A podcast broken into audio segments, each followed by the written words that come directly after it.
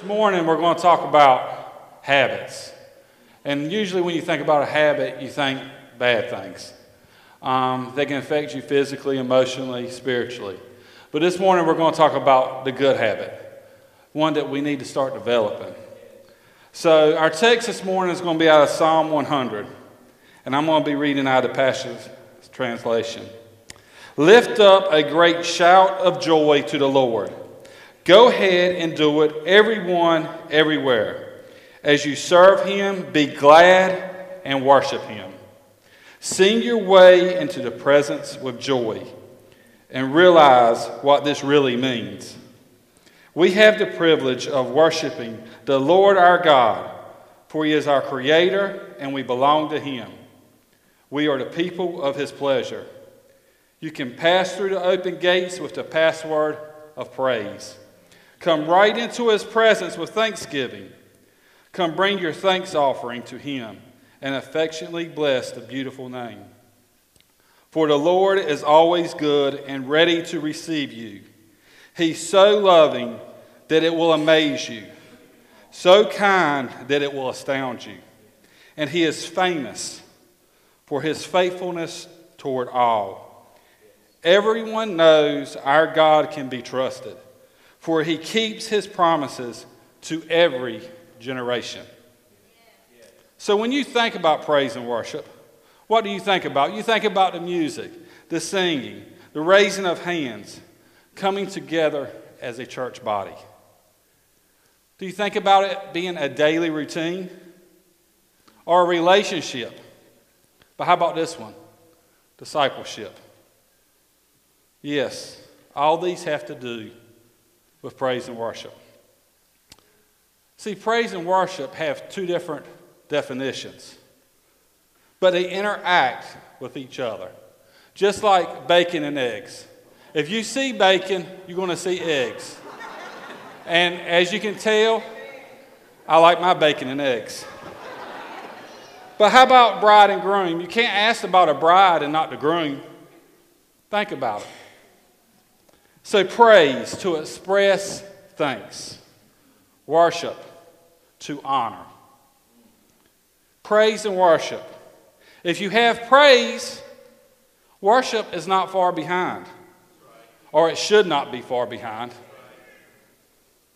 Did you know that you can pick up a habit in just over 21 days? On the 22nd day, you'll be doing it and you don't even realize it. Think about it. I know some of you parents are thinking, okay, if I can get them to start taking the trash out, that 22nd day I won't have to argue with them. but praise and worship is the topic this morning. But we're going to have an emphasis on the worship part. See, praise is the outward motion of thanking God for everything He's done for us. See, we all give some kind of praise, not just our Heavenly Father. If you're a parent, you praise your kids for doing well in school or doing their chores at home, or you praise them for doing good on the ball field. If you're an employer, the boss, the owner, you're praising your employees for doing a job well done, getting a job done before a timeline. And spouses, you should be praising each other.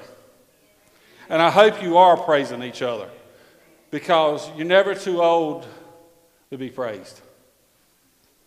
But in Psalm 18:3, I call upon the Lord who is worthy to be praised. Worthy to be praised. That's what he made us for. In Luke 19:40, Jesus replied, I tell you, if these people, talking about us, keep silent, the stones will cry out in praise. He's so worthy of praise that Jesus says, if we do not call out, the rocks will. So when you came in this morning, you should have received a small rock. Think about it. What I want you to do with this rock, I want you to keep it in your pocket, your pocketbook, on your nightstand, on a dresser, somewhere that you will see it every day. And think about it. Have I praised my Savior today? Because if you haven't, this is no matter what. It's going to have the time to do it. And like Brandon said, I'm not going to let a rock outdo me. The rock is supposed to be for building or walking on, not to be singing praises to my Savior. That's our job. See, I think of praise as the primer bulb when you go to start your lawnmower or your weed eater. You got to pump it a few times. You got to get the gas flowing. And see, our worship team does a great job of that. Church, we're so blessed.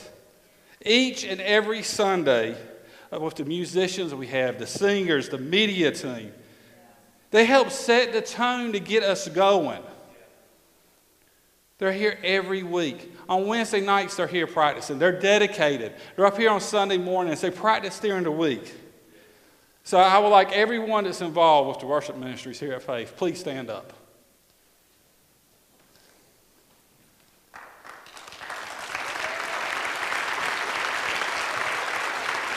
Thank you for your dedication to faith, for helping us.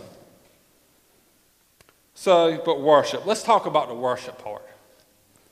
Worship is a condition of the heart. And you're going to hear me say that a few times this morning. Because praise is the outward motion, worship is the inward motion. It's here. And there's nothing this worship team can do about your heart. That's all you. There's nothing they can do. See, John 4 23. But the time is coming. Indeed, it's here now when true worshipers will worship the Father in spirit and in truth. The Father is looking for those who will worship Him that way. See, the good thing about worship, you can do it privately, you can do it in your home. But see, when you do it privately, it's showing that you're dedicated to worshiping your Savior. That you're dedicated for taking the time when nobody's around to praise Him. And when you make it your daily routine, it makes you feel more comfortable in doing it in a public setting. You don't mind raising your hands. You don't mind worshiping because it's your daily routine. It don't matter who's around. See, David was a worshiper, but it was in the private times, out in the wilderness when he was all alone, that that hunger for God became the greatest. It's not for that habit he had in the private times, would he have been known as the public worshiper that he was? Matt Redman said, God first seeks devotion to him in the hidden place. Worship when no one else is watching. See, that builds you up. When you're doing it in private, that means you're dedicated. You're finding that time to do it and not just in the public place. See, you never know when someone may be watching you here at the church. It could be a visitor. You don't know what they've been going through. through. You don't know what your neighbor sitting beside you has been going through. What kind of example are you showing if you sit there with your arms crossed and a scowl on your face and you can't wait to get out of here? What are they thinking?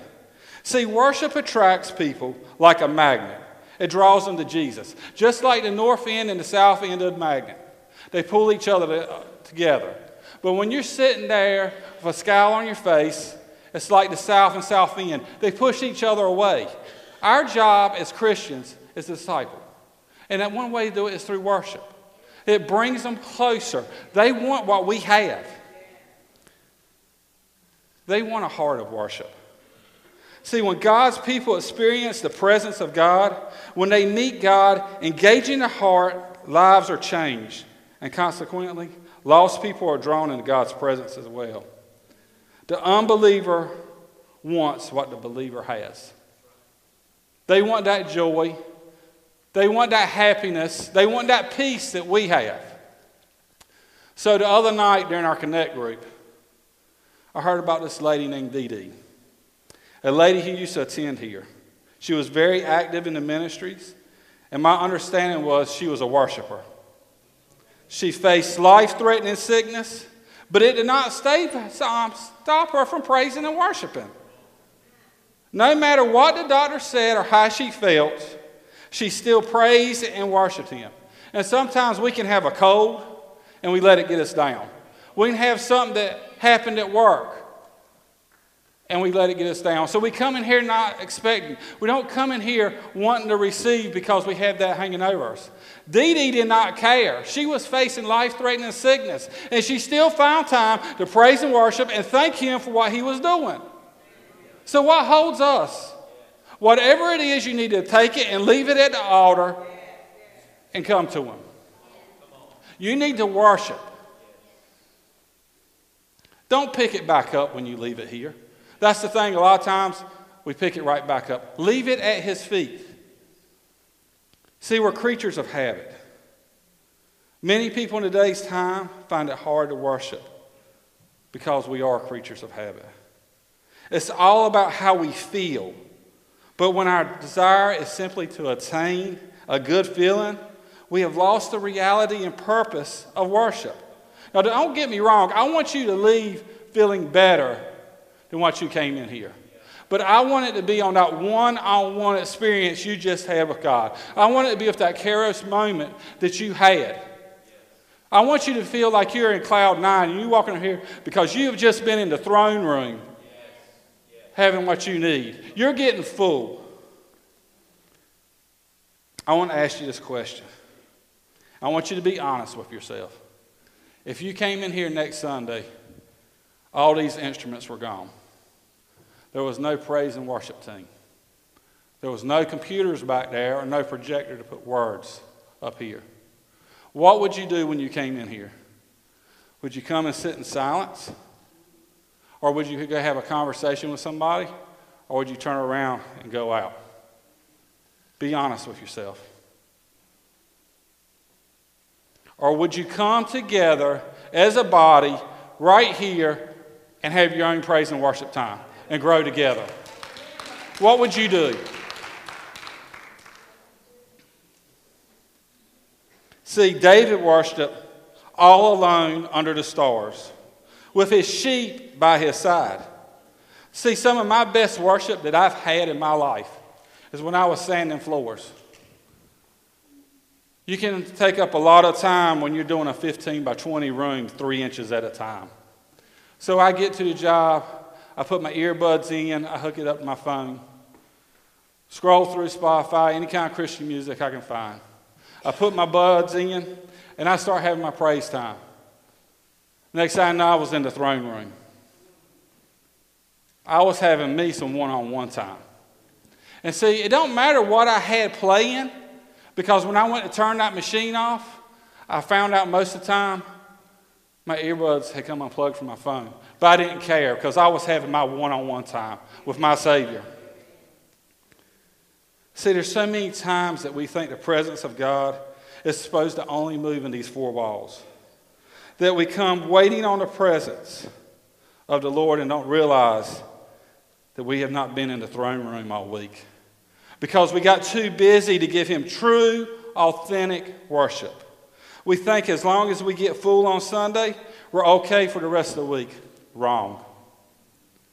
We're going to run into things. And there's a reason we run into problems. So we learn to lean on Him. See, we got to have that praise and worship time and the private to keep us full. So we learn to keep leaning on Him.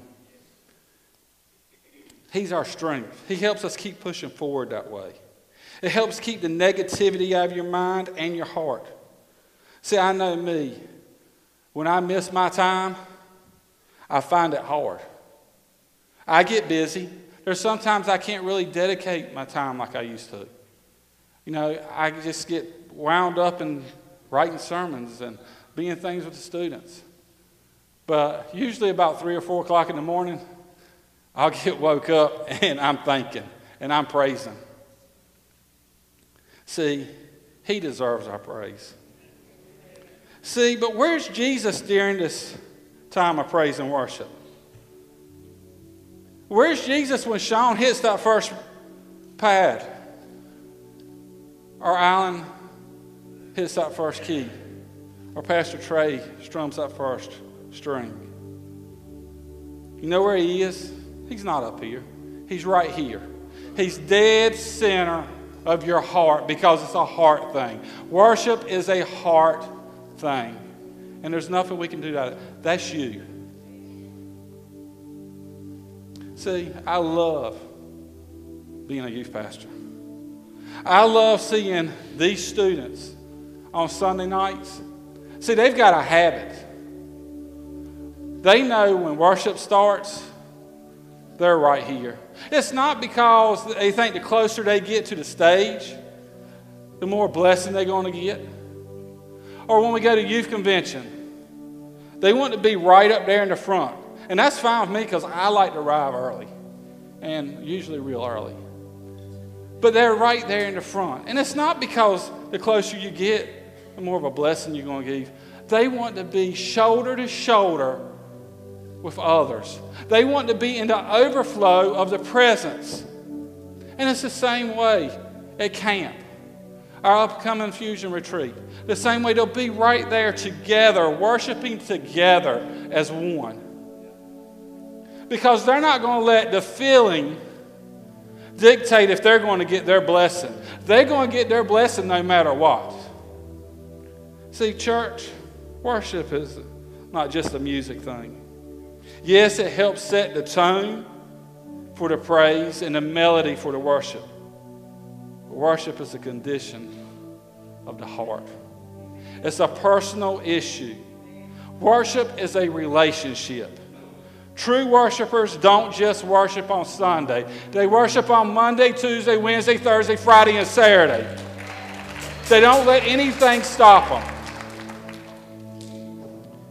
So, my challenge for you for the next 21 days. Set a time to be dedicated to you, your own personal praise and worship time. And see if on the 22nd day it doesn't, isn't just a habit, but it's a hunger to be in the presence every day. And see how it will increase of your praise and worship in public. How the overflow will start pulling the lost back into Christ. We hope you enjoyed this inspirational message today. If you would like more information about Faith Assembly, please visit us on the web at faith-assembly.org. Thanks again for joining us, and we hope you have a blessed day.